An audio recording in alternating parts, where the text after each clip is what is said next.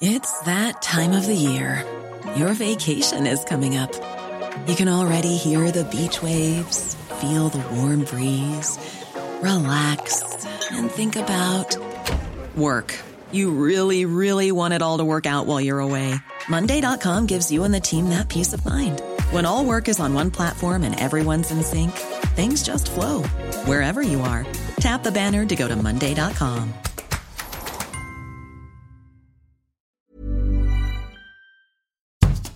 Bonjour et bienvenue dans Podcasting, le podcast quotidien d'actualité du Grand Sud-Ouest. Chaque jour, suivez-nous à la découverte de l'information régionale avec les journalistes et chroniqueurs des médias indépendants qui sont nos partenaires. Je m'appelle Jean Berthelot de Lagleté.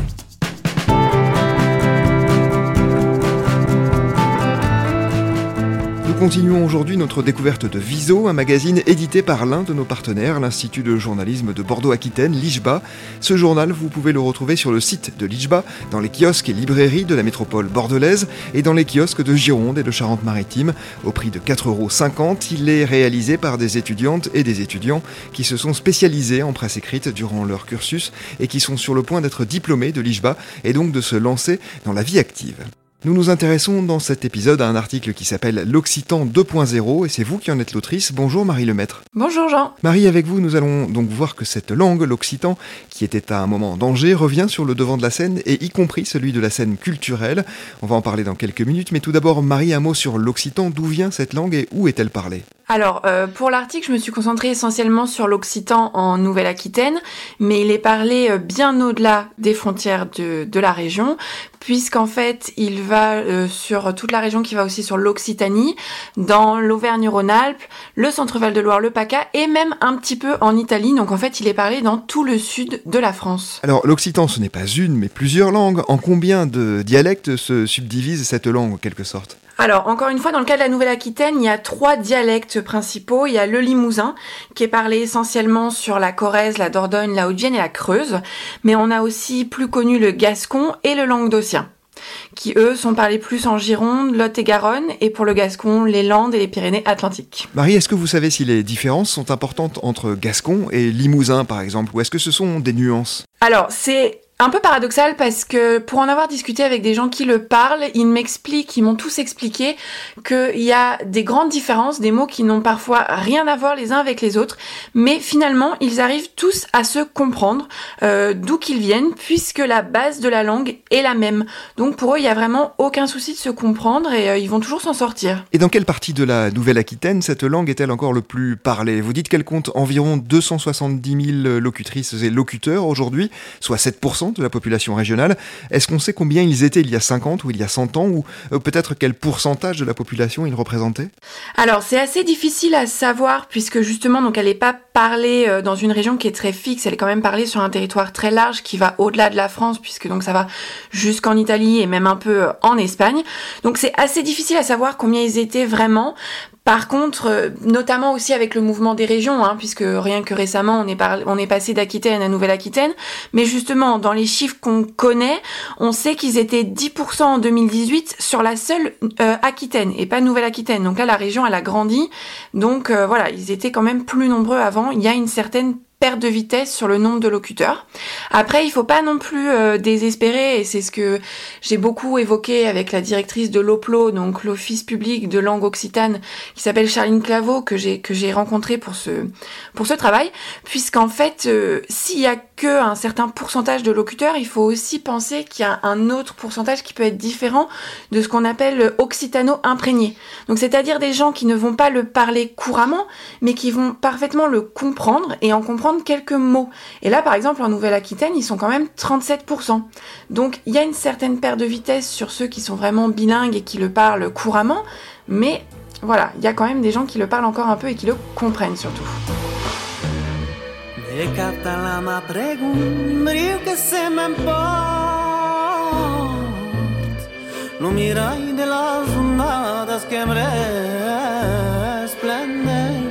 peste De quand en avait rivage Ni n'avait que c'est ma paix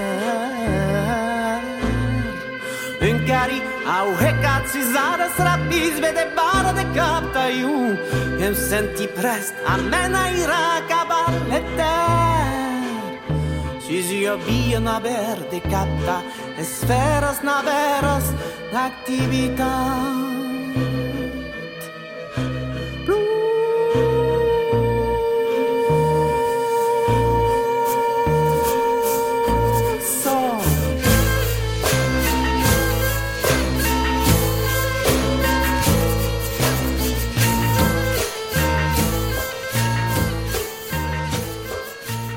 cette perte de vitesse, est-ce qu'on arrive à, l'expliquer? Oui, alors il y a eu un premier phénomène qu'on appelle, alors je vais me tenter à le dire en occitan, mais je pense que ceux qui le parlent effectivement seront peut-être un peu euh, outrés de cette prononciation. Mais donc il y a la vergogna qui signifie la honte, où en fait euh, dans les familles, euh, on a considéré que parler l'occitan, qui était qualifié de patois, un mot parfois vu comme péjoratif, c'était euh, antonyme d'ascenseur social. Si on parlait l'occitan, on ne pourrait pas euh, monter socialement, avoir un travail, être valorisé. C'était pas bien vu. Donc il y a eu d'abord ce phénomène où euh, les parents ne l'ont plus parlé avec leurs enfants par contre, l'ont reparlé ensuite avec leurs petits-enfants, on y reviendra peut-être. Mais donc, les enfants l'ont, les parents, pardon, l'ont plus parlé avec leurs enfants euh, pour justement empêcher cette identification trop forte à une région, la province parfois, qui pouvait être mal vue. Et il y a eu aussi les lois euh, pour l'école, en fait, les lois républicaines, si je puis dire, où la langue de la France, c'était le français. Et du coup, les instituteurs, euh, la France a chassé les langues régionales de l'école.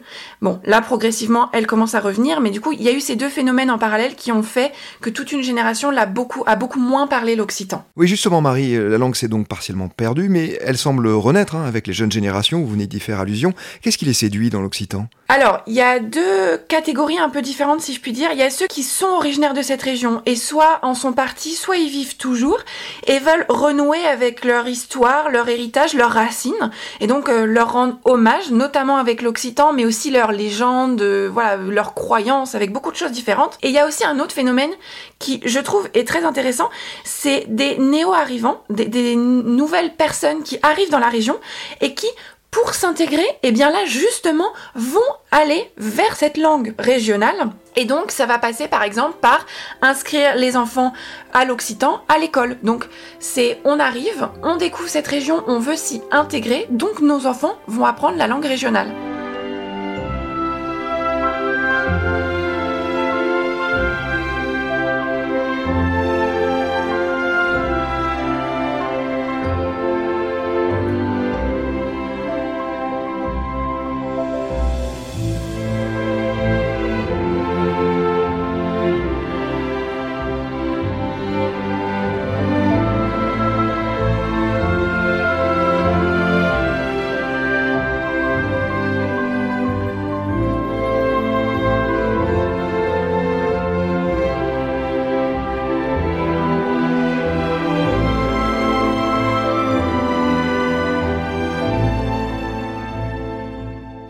Ce qui est un phénomène que l'on retrouve beaucoup aussi euh, au Pays Basque, avec euh, la langue basque, bien sûr. Comment ces jeunes générations peuvent-elles apprendre et maîtriser euh, l'occitan? Alors, il y a d'une part justement, je commençais à l'évoquer tout à l'heure, les grands-parents qui vont quand même malgré tout recommencer à le parler avec les petits-enfants, parce que il y a peut-être moins de honte, c'est peut-être pas pareil avec ses enfants et ses petits-enfants. Il y a peut-être une différence. Et donc, par exemple, moi, j'ai un collègue de travail qui est périgourdin pur et dur, et lui le, parle avec euh, tous les anciens de son village, si je puis dire. Il le parle très bien et il le comprend très bien. Il y a aussi le fait qu'aujourd'hui, il y a l'école. Ça revient progressivement dans l'enseignement. C'est-à-dire que donc l'OPLO, donc l'Office euh, public de langue occitane dont on parlait tout à l'heure, ben, va favoriser des dispositifs qui vont faire qu'on va pouvoir réapprendre l'occitan à l'école et le redécouvrir. Donc ça fait que malgré tout, on le reparle plus couramment, puis va il tente, l'office tente d'avoir une continuité dans l'enseignement, même si elle est difficile, c'est-à-dire que on va avoir beaucoup d'écoles primaires où on va pouvoir apprendre l'occitan, ça va être plus difficile dans les lycées, dans les collèges, par manque d'enseignants. Justement, il n'y en a pas assez. Mais malgré tout, il y a cette politique qui veut qu'on l'enseigne de plus en plus et que du coup, on le parle de plus en plus. Marie, l'occitan revient si fort que de plus en plus de productions culturelles sortent dans cette langue. C'est d'ailleurs le cœur hein, de votre sujet qui s'appelle l'occitan 2.0. Vous pouvez nous en citer quelques-unes? Oui, alors tout à fait. On va je peux vous en citer euh, deux ou trois, je ne sais pas. On peut parler du cas euh, d'un jeu vidéo euh, qui en anglais s'appelle Stardew Valley. Et en fait, il y a Danny Chadeuil qui parle lui périgourdin, donc qui vient du Périgord, et qui a décidé de finalement traduire ce jeu vidéo auquel il, est, il appréciait jouer et ça lui a beaucoup fait penser en fait à ses propres racines. Il m'a dit, ça m'a beaucoup fait penser à ma grand-mère périgourdine qui me parlait euh, en occitan, etc. Et du coup, il s'est dit, tiens, ce jeu vidéo, c'est finalement un petit peu la tradition agricole du Périgord, donc on va y jouer en occitan et en l'occurrence en parler périgourdin. Donc il y a ce jeu vidéo là où en fait on peut tout simplement apprendre l'occitan avec des mots simples, hein, puisque finalement ça va être les mots agricoles du quotidien, le maïs, le blé, etc. Et comme autre initiative, eh ben, on peut citer par exemple le VOD de l'association Contam. Donc Contam, ça veut dire raconte-moi. Et en fait, cette association-là qui est spécialisée dans le doublage de dessins animés ou de films en occitan, a créé VOD pour euh, proposer une plateforme de vidéo à la demande en occitan. Donc c'est-à-dire qu'on peut regarder des films très modernes comme Terminator mais doublés en occitan et euh, voilà, eux sont très très fiers de ce travail puisque euh, les enseignants l'utilisent aussi avec les élèves pour apprendre certains mots et les dessins animés pour apprendre leur et voilà, eux disent même que finalement ça rend mieux dans leur propre langue.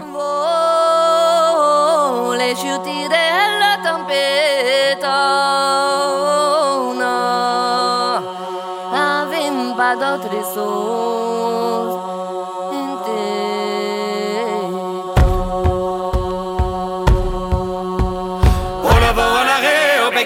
Agola chi sambio pagaire Ola vola re o pecaire Agola chi sambio pagaire Quo ma io la viore maca Lo pianu a me la musca Depuis Matizis canto cero della fine della guerra. Depuis Matizis canto cero. Parlo della fine della guerra. Sau che coscienza programme Lo meglio ci da un moment Sau che coscienza programme Lo meglio ci da un moment Ma le monde est en bâti Marie, vous avez évoqué les écoles immersives, les calandretas.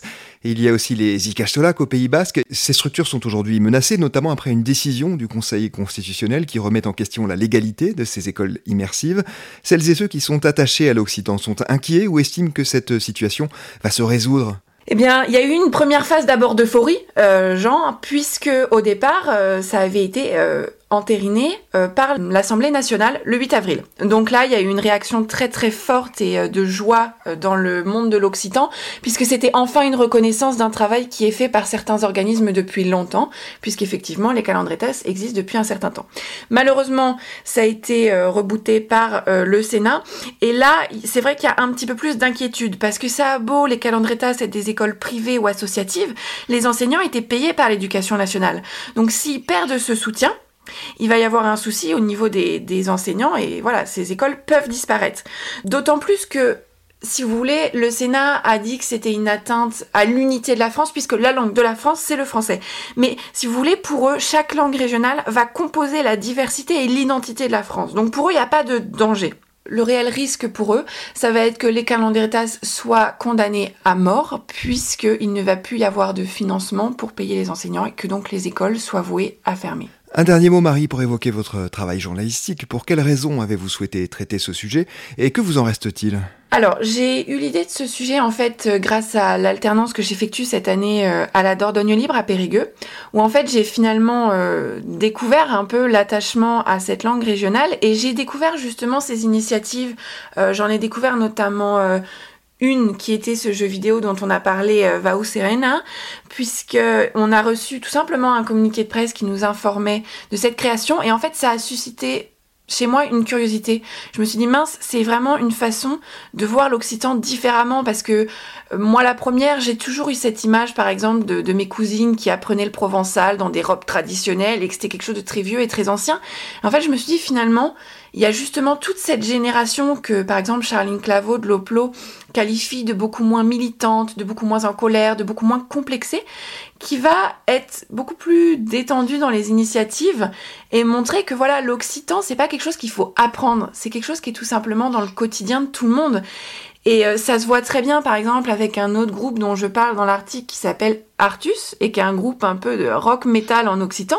Et finalement, eux, ils vont se produire au Hellfest. Donc ça montre bien que la langue, elle n'existe pas que pour ceux qui, la parlent. Et ensuite, si j'en retiens quelque chose, c'est vraiment... Euh, l'attachement des gens à leur région. J'ai vraiment découvert ça euh, d'une manière encore plus forte, c'est-à-dire que voilà, ils ont envie de partager leurs racines, ils ont envie de partager leurs traditions, leurs légendes, leurs croyances, et il y a vraiment euh, voilà un lien très fort euh, des gens à leur région, à leur langue, à leur territoire, et je trouve ça vraiment Très beau. Et Marie, vous avez cité la Dordogne libre, qui est l'historique quotidien du département qui fêtera, je crois, bientôt son siècle et demi euh, d'existence. Merci beaucoup, Marie Lemaître, d'avoir répondu aux questions de podcasting. Je rappelle le titre hein, de votre article, L'Occitan 2.0. Il est à retrouver dans le magazine Viso, en vente notamment sur le site de l'IJBA. C'est la fin de cet épisode de podcasting. Production Anne-Charlotte Delange, Juliette Chénion, Clara Echari, Lisa Feignet et Marion Ruyot. Programmation musicale Gabriel Taïeb, iconographie Magali Marico et réalisation Olivier Duval. Si vous aimez podcasting, le podcast quotidien d'actualité du Grand Sud-Ouest, n'hésitez pas à vous abonner, à liker et à partager nos publications. Retrouvez-nous chaque jour à 16h30 sur notre site et sur nos réseaux sociaux, ainsi que sur ceux des médias indépendants de la région qui sont nos partenaires. Retrouvez-nous aussi sur toutes les plateformes d'écoute, dont Spotify, Apple Podcasts ou Google Podcasts. Podcasting, c'est l'actu dans la poche.